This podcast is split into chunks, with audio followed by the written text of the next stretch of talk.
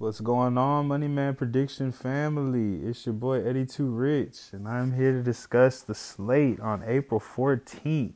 We have a full slate of M L B. We have some N H L games, only two, and then we have N B A play-in games. So shit, let's get started. So yeah, so let's go ahead and touch on the play-in. So both these games are priced the same. They're both at the five and a half mark. And so let's touch on the first matchup. So Chicago versus Miami.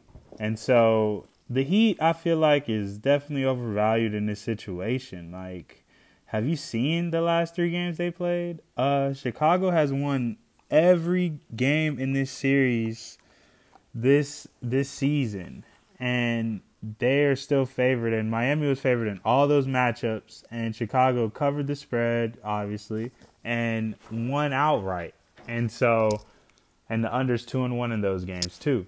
So I just think it's too many points for the Chicago team being underdogs, especially since the Heat doesn't don't got nobody besides Jimmy Butler. That's all they got. They don't got nobody that can get a bucket. Kyle Lowry, I mean, he looked okay, but no, like, you can't depend on a, another game like that from Kyle Lowry. Come on, man. Like, that's that's crazy that they gave him, giving them five points. It's almost like the, it's almost like they're underrating Chicago, like that game was fluky. Like, no, they went into Toronto and won on the road. You know how hard it is to win on the road when the game means everything? It's tough. So back the Chicago Bulls in this situation. Five and a half is too many points. Zach LaVine has the potential to go off again.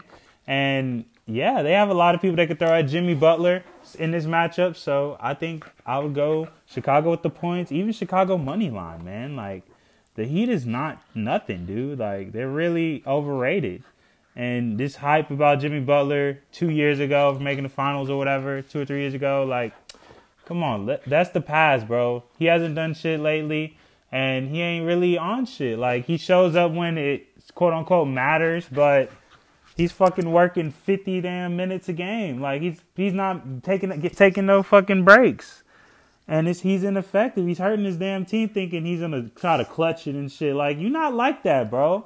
You're barely a you're marginal top ten, fifteen player. Like, come on, man. Like, we can have a debate about that later, but let me move on to the Oklahoma City Thunder versus Minnesota Timberwolves game. And this game, like I said, is priced at five and a half. I think that in this situation, it's a good it's a good spot to back O K C. This young team is really impressive. Like, I called out Josh Giddey before the game, and he stepped up to the challenge. But guess who didn't step up to the fucking challenge? Scotty fucking Barnes. Like I said, he's shit. Stop hyping this man up. And O G Ananobi. Stop hyping both of them up. But anyway, let's get back to this game. Um, O K C is, you know, very a very interesting team. Like like I said, Giddey, uh, S G A is amazing. Obviously, they're just double teaming him, and he's able to maneuver the offense and do his thing. And of course, he dropped the fire-ass Instagram caption. I'm starting to think he's a ghostwriter for Drake, man. His bars are fire, but it's going to be a challenge, especially since Rudy Gobert is back, especially with the size on O K C, because they, like I said, referred in uh, previous episodes, they play like a college-style lineup, so their tallest dude is almost like six nine, six ten, quote-unquote, but I don't even think he's that, but yeah, and they just got Sarge on the bench, but he's not really a force inside, so if the, the Timberwolves want to win this game, they would ha- they're just going to have to defend the perimeter. Anthony Edwards is going to have to drive in and just take advantage of these matchups and hope get J-Dub or, you know, both either Jalen Williams in foul trouble because that, that's going to help their chances tremendously. But Josh Giddey's a problem, and I hope he shows out tonight, man. This dude is impressive, and he's very fun. He, he's got a nice energy about him. You know, you can tell he's not from here because he just, you know, he's positive. Americans are not really that positive nowadays. We don't got much to smile about. But anyway, let's move on to the next sport. Speaking of Americans, we're going to go to the Hockey League. And I'm going to touch on the Colorado game versus the Nashville Predators. And so, yes, both these teams came off of wins yesterday.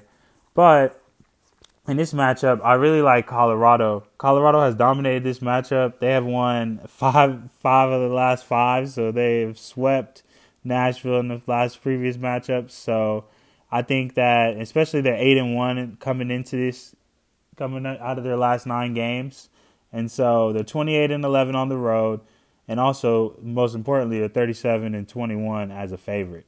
And so I think it's a great opportunity to back the the Colorado Avalanche in this situation.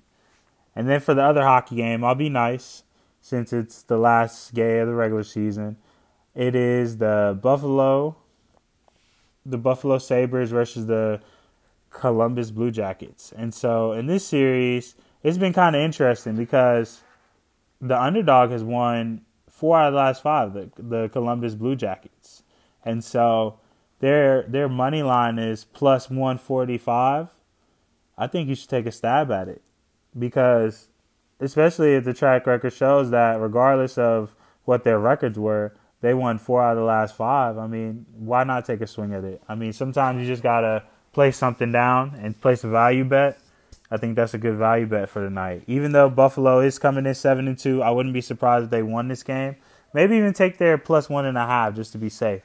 But yeah, Columbus Blue Jackets might be in for an upset for the last day. You know, they want to finish out the season strong, even though they're not, you know, in the playoffs or remotely even close. They might want to finish with a high note or, you know, save the coach's job or something. I don't know. But yes, let's go ahead and move on to the next sport. Last but not least, America's pastime, M L B. So tonight, I like the Houston Astros over the Texas Rangers.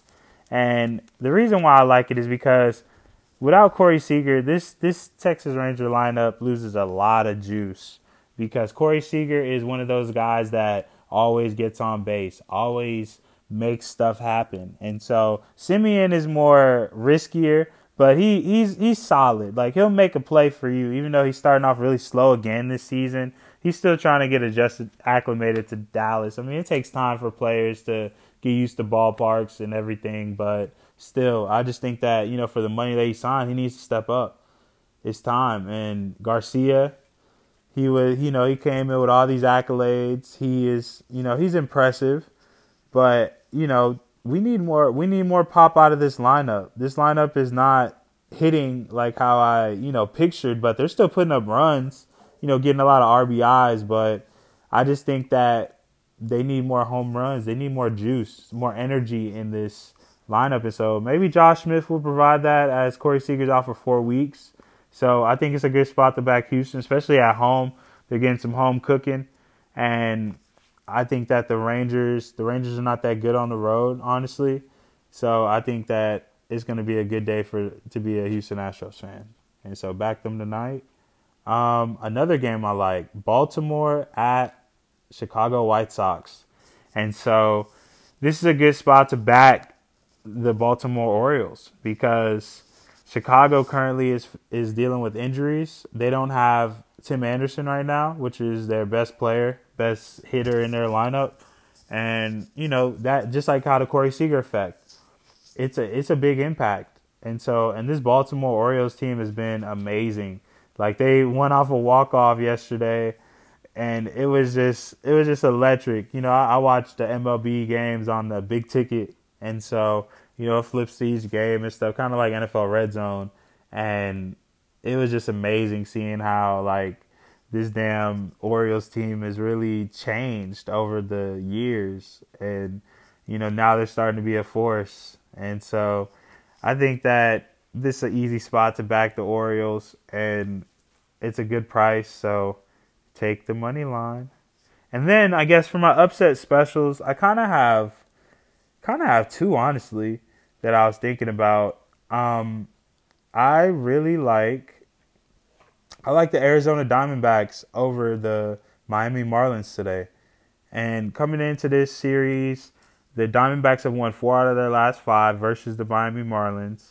And the Marlins just came off a tough series win versus the Philadelphia Phillies. So I feel like they was exerting a lot of their energies these past two series were versus divisional opponents. And so you know, since you're playing a West team that doesn't really matter in the sense of like playoff schemes, playoff things, or tiebreakers for you, I think that, you know, this is a nice spot to catch the, the Arizona Diamondbacks. The markets are still undervaluing them, but the Arizona Diamondbacks are pretty impressive, man. Like, they have been, they have been, they won the series versus the Dodgers. They won a series versus the Milwaukee Brewers. That is insane. Like, you would, you would, nobody has not, was not had the Arizona Diamondbacks on their radar this year. And so, you know, they had, they, they made some nice additions, and they already had Marte. They had, they added Longoria. They have Walker, of course, my guy. And Gurriel Junior is, has been a heaven sent for them. And so I think that It's a it's a good spot to back the Arizona Diamondbacks plus money, and why not? This Miami Marlins team is has has been kind of unimpressive, and you know, Jazz Junior, where you at, baby? Like, you're the M L B cover guy, and we're not hearing shit from you, man. You're not you're not popping off. Like, you're supposed to be up next. They gave you the cover over Ohtani, and you know you're not doing shit for it. So get right, man. Fuck. We waiting on you to take off. And then I guess the last one is the surprising team, I guess, is the Pittsburgh Pirates versus the Saint Louis Cardinals. I think this is a good spot to back the Pittsburgh Pirates in this situation. Um, yesterday they won in, in convincing fashion versus the Cardinals five zero. And, you know, this team is different this year. They're seven and three in their last ten. So, you know, they're coming in looking better, and the Cardinals have been on a losing streak. Three, they're three and seven in their last ten, and they're two and five at home, which is crazy. Like, that atmosphere at Busch Stadium is just amazing, and they're losing. They they can't even win at home. So, give me the Pirates, man. I would take them mon- plus money line and even the spread. So, but yes, this wraps up another episode of the Money Man Prediction Podcast, where money is made every podcast. It's your boy, Eddie two Rich, and I'm signing off. Please continue to give us five-star reviews on Spotify. Like and subscribe. And, you know, tell a friend about it. And, yeah, have a good Friday. And, you know, we'll be back tomorrow.